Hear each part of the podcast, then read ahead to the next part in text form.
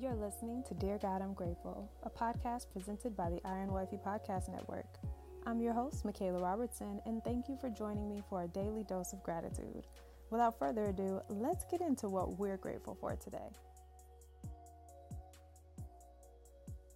Dear God, I'm grateful for obedience. Deuteronomy 28, verse 13 says, If you listen to these commands of the Lord your God that I am giving you today, and if you carefully obey them, the Lord will make you the head and not the tail, and you will always be on top and never on the bottom. And so, my question to you today is when God asks you to do something, are you ready to do it in that moment? Are you ready to answer the call that's placed on your life? Are you ready to impact the people He's called you to serve? And are you ready to answer the questions that lead other people to step out in faith? I believe deep down that our greatest blessings are on the other side of our obedience. The Bible even says that God wants our obedience, not our sacrifice.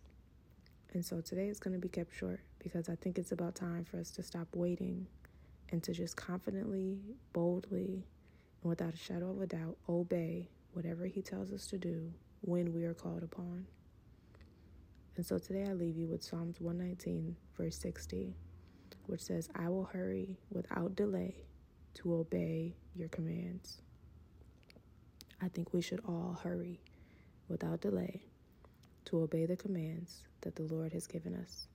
And today, I am grateful for obedience. But that concludes today's episode of Dear God, I'm Grateful. And I will talk to you loves tomorrow in another one. Bye. Thank you so much for listening, and I hope you'll join me here tomorrow. God is good all the time, and all the time I am grateful. God loves you, and so do I. Have a grateful day.